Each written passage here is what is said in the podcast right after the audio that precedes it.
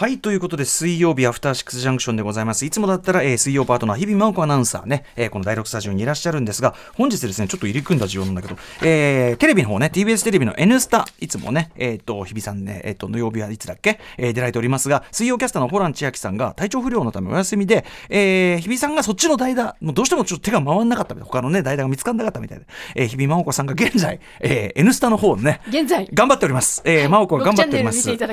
はいえー、そちらも応援していただきたいんですが、はい、ということでこちらアトロック。はい、えー、水曜パートナー急遽代打としてこの方がいらしていただいてます。日曜日早くやってきました。普段は木曜パートナーを務めております。うなえりさです。うなぽん2夜連続。ありがとうございます。ね2夜連続ありがとうございます。助かりますね。いえいえいえ。頼りがいあるな。ありがとうございますね。ということですよ。はい。あの体調不良ね。まあいろんな形今さあのインフルエンザも流行ってるしあとまたコロナかかる人ちょっと僕のちょっと、あの周囲の範囲でもちょっと増えてる感じするし、昨日確か100人規模で高校でコロナが発生しちゃって、そうだよね。学校閉鎖。あれはまあっていうの起きてましたよ。うんだよね。だからまあちょっとそのねモードがだいぶこう平常モードに戻ってる中でねあとプラスやっぱりそのずっとマスク生活とかさ、あの人と会わない生活続けてきてその免疫やっぱねある程度インストールしていかないと本当はいけない。かつ今一番体調崩しやすいあ季節の変わり目5月5月病はマインドの問題だけど まあでもそのまあ季節のね季節の移り変わり目でさ、やっぱあの急に暑くなってさ疲れちゃったりしてるから、皆さん本当にあのさまざまな形で体調管理というのはね気をつけていただきたいし、手洗いうがいとかねそういうのもねまあ改めてちょっとやるに越したことはないのかもしれませんね、まああの人が混んでるところだったらマスクとかね、まああのご自身での判断というのはもちろんのことですが、えー、皆さんご自愛くださいというあとよく食べてあと運動して寝るですね寝だよなでも寝はな寝がでも一番ですよね寝が一番なんだけど寝が一番減って削られてるよなやっぱりな。いまだに私いまだにスト6ストリートファイター6いま、はい、だにやっぱりねあのゼルゼルダもやりたいけど、はい、スト6そう世界の師匠たち、うん、ちょうどちゃんと写真撮らなきゃいけない、えー、昨日ようやくダルシム師匠とダルシム師匠お会いすることができまして。記念写真は？記念写真これから撮らせていただきます。ダルシム師匠えっとガガイル師匠ガイル師匠もはいなんか空母の上ではい、あの兵隊の皆さんと一緒に抜けるような青空の下、あの記念撮影、あのまたはいあの需要が需要がどうなってるか分かりませんけど一応あの追ってまたねあのアップさせていただきたいと思っておりますけど、いやーなんか楽しくってさ。であのあれなんですよちょちょっとすいません。あのゲームね一生懸命作って皆さんの方にちょっと若干失礼なプレイの仕方なんだけど、うん、もうだいぶそのスト6も慣れてきたんで、はい、音をゲーム内の音を消してずっとあの私がお休みいただいた月曜日のアフターシックスジャンクション、はい、えー、大工堂体育区にね代打を務めて、うん、月曜のアフターシックスジャンクション3時間通しで聞きながら。これがまたねたいい、もう無限にできるねこんなのね、うんうん、いや歌丸さんマルチタスク能力すごくないですか？でで酒飲んで。集中できる。で酒飲んもう一度に楽しまないと時間ね聞くならまだしもお話聞きながらうん、まあでも、まあでも、スト6そんなにの中では難しいことが起こるわけじゃないんで、あの、一応こう、お使い的なアドベンチャー的な要素はあるんですけど、あの、まあまあ、割と気楽にできる方のね、そちらのワールドツアーって方が気楽にできる方なんで、やらせたらいただいてますけどね、まあそれ聞いたりして、なかなかいいですよ、あれはね。以前私、あの、なんだっけ、あのさ、えっと、日本が舞台のあの、オープンワールド、えっと、ほら、津市、えっと、ゴースト・オブ・ツシマ。ゴースト・オブ・ツシマも一通りクリアした後ですよ。一通りクリアした後ややっぱりゲーム内の、ゲーム内の BGM を落として音楽を落として、ちゃんとねあの味わいがある音楽ついてんだけど、うんうん、すいませんねゲーム作ってる人ね、うん。それを落としてえっと 80s ポップかけながら。80s ポップかけながら新しいゲーム体験の形かもしれないですよ、えー、好きな曲、うん、おすすめですよ。だからうないさんもなんか適当なもん聞きながらやるのいいと思いますよ。確かにでも昔よく深夜にホラーゲームやってたんですけど、うん。えー、ああまりにも怖すぎるシーンは、うん、なんか音楽かけながらとか ダブルのあの打ち消すぐらいのポップな音楽かけながらもうミニモニとかかけながらね。ミニモニかける大抵のものは怖くねえだろうみたいなね、感じでね、うん、やってるってことですよね。はい、はい、そんな中でですねあの、まあ、あのあと昨日ねちょっとライムスターの新曲発売させていた。だいてそれの反響なんかもいただいたりするんで、はい、あそう早速ですけどじゃあちょっと最初にこのメールだけはもうえっと水木折衷アトロクネーム上ひもさんからいただいてます、えー、歌村さんうなさんこんばんはと、えー、月曜は歌村さん初の高級でしたがあの紙紙パンツドキドキさんがもうすぐ切れますね。紙紐はね。紙で紐だったら。なんかあのよくレストランでもらうあのステーキのあの油飛び散る時の紙エプロンぐらいちぎれやすいですよ、ね、ついにうないさんもこのラジオネームをいじるという宇垣さんの宇垣さんがよくやる妨害がついに出たかという上紐さんです、ありがとうございます。えっ、と月曜は歌丸さん初の高級でしたが、えー、今日は日比さんが N スタの代打でお休み、えー、前週の時点で翌週は別の仕事でパートナーがお休みということはあったかもしれませんが当日に別の仕事が入るというのは番組始まって以来初ではないでしょうか。初物尽くしの今週しかも急なパートナーの代打ということですがそこは百戦錬磨のうないさん、えー、日比さんも安心して N スタに集中できますね。さあうない2夜連続の始まり。私も予約してたミーガン見ながら応援しています。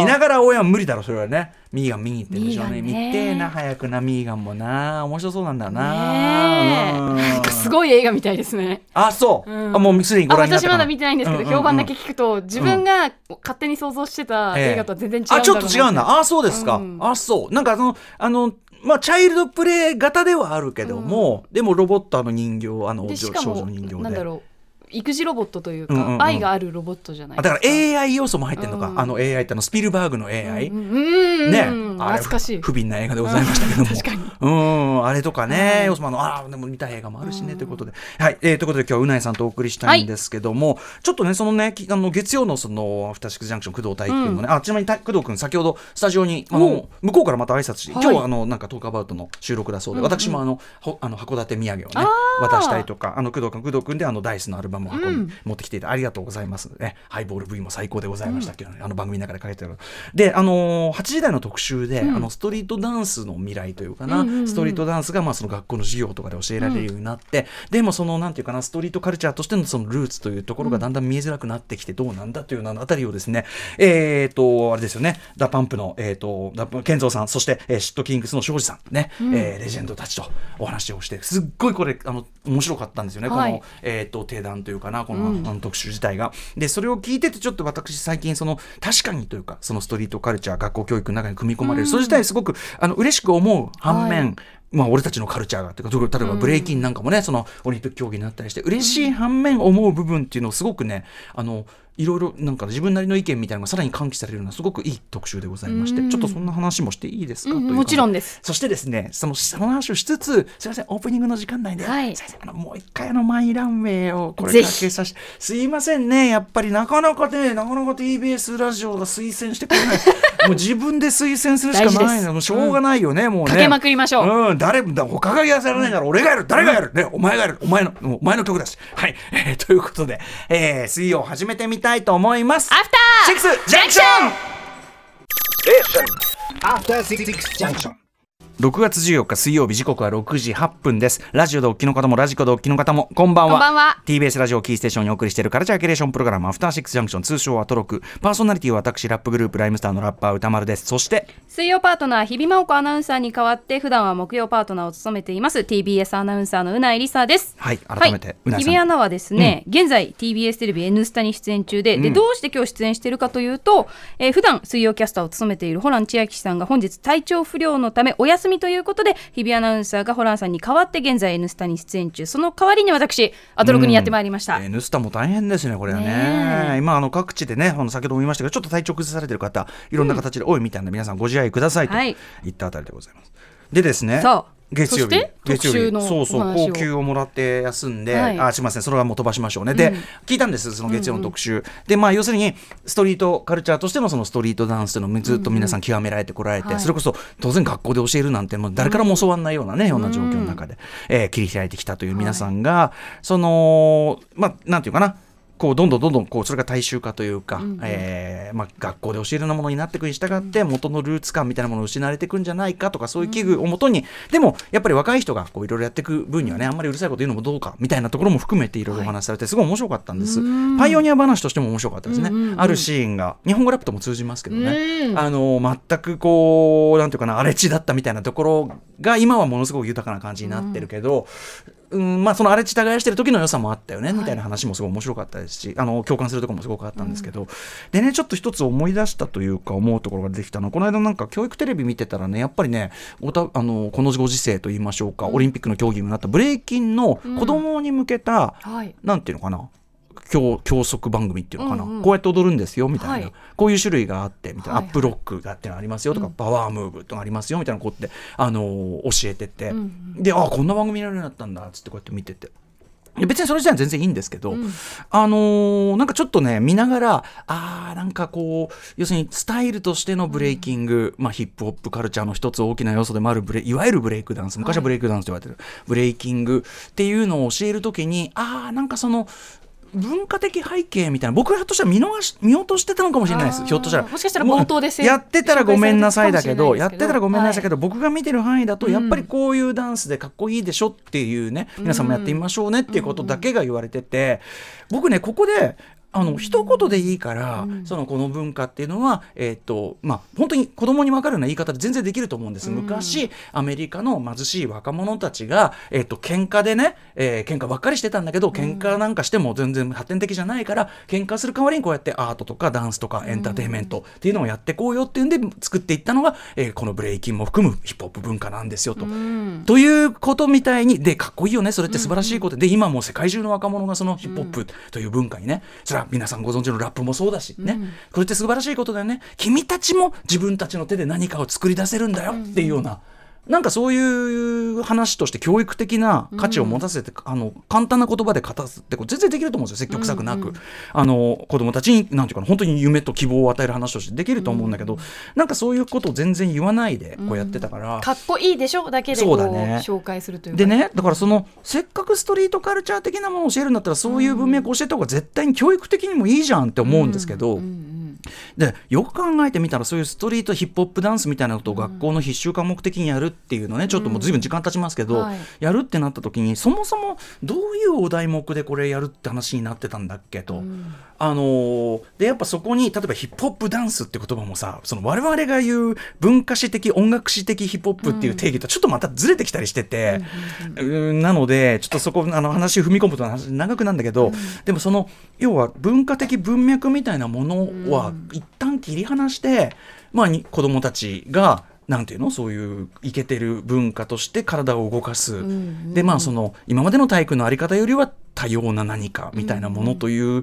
ような程度のお題目しか俺は少なくとも今のところ耳に入ってなくて、うん、例えばそういうえっ、ー、となんていうかな、そうだから文化で僕はそのとにかく文化的背景をねそのなんですかしかめしかめつらしく教えろって言ってるんじゃなくて、うん、一言添えることはできるじゃんって、うん、でしかもそれを超えた添えた方が絶対に教育的効果もいい,、いいだろうしみたいな。なんかそのただダンス、うんと、なんていうかな、いけてるものとして導入するっていうよりはるかにいいだろうし、うん、もっと言えば、その、ダンスってやっぱりさ、一律、僕の世代の頃はなかったから、うんうん、一律でやらされるには、ちょっと、なんていうかな、科目としてやるようなことっていうのはちょっとあって、つまり、踊るのが苦手な人というのがいるとして、うん、その苦手感を克服無理やりさせなきゃいけないようなことなのかなって、うん、ダンスってそういうこと？みたいな、体が動いちゃうからダンスなんじゃないの？みたいな。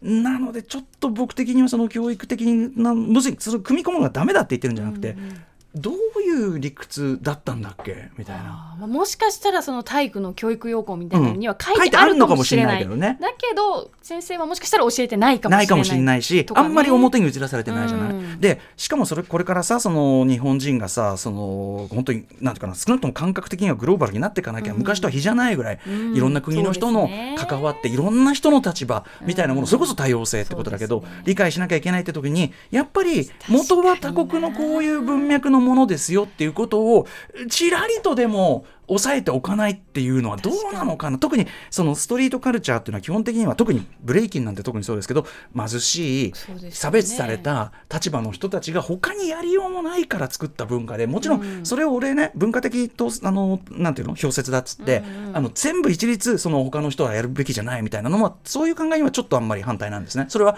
それは文化の発展を阻害する考え方だと思うんだけどただそこでだからってその例えば日本人が何も考えずに勝手に借りていいものとも思わないっていうかこれ日本語ラップもそうです、だからラップをやるときにそのなんていうかなちゃんと文脈とか文化的なことをこれ日本人あの特集の中でも日本人は勉強をねついつい真面目だから勉強しちゃうけど頭でっかちになっちゃいがちだからっていうような文脈で語られたけど僕それはねことストリートからじゃ特にその貧しい人たちが生み出したような文化とかあるいは少数民族が生み出したような文化とかっていうのをお借りするにあたってはいやそれはそのフラットになしにしていいことじゃないんじゃない？みたいな。だから子供たちに教えるにしても一言添えることはできるじゃんっていう、そのぐらいのなんていうかな礼儀を備えてこそ国際人たる新しい日本人ができるんじゃないの？っていう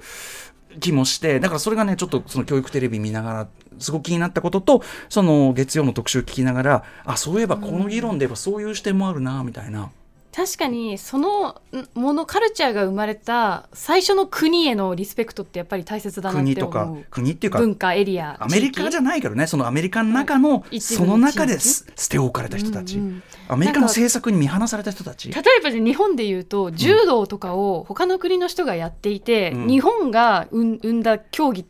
全く知らずに語られていたら、え待って。そうでしょ？日本の誇り。あるあるあるアルファベット柔道になっちゃって、しかも強い選手もどんどん増えちゃって、うんうん、日本型柔道って何ですかみたいな、うん、なっても悲しい話だし。っていうものを考えるとやっぱりそのヒップホップってニューヨークで生まれた、まあ、ある意味黒人カルチャーです、ね、黒人っていうかねもあのヒスパニックとかもっといろんな多様な人種が関わってるんだけど、うんうん、いずれにせよ少数派です、つまりその多数派に対する少数派だし恵まれない、うん、あの立場の人たちっていうことは間違いない。そういう方の前でそのルーツはそこだって理解せずに披露しちゃった時の相手が感じる不快感とかっていうのはやっぱりなんか知っておかないといけないなって。ね、でそれを教えることって僕そんなに難しいことかなって思うんですよね。うんうんうんあのさっきも言ったように子供に分かる言葉で説明することは全然できるし、うん、しかもそれ言った方が全然いいじゃん、うん、そうですよね。理解が深まるというそう理解がだから君たちも喧嘩するより、うん、あのダンスとかアートで決める方がかっこいいと思わない、うんうん、とかしかもそれが今世界的な文化君が作った遊びが世界の文化になる可能性があるんだよって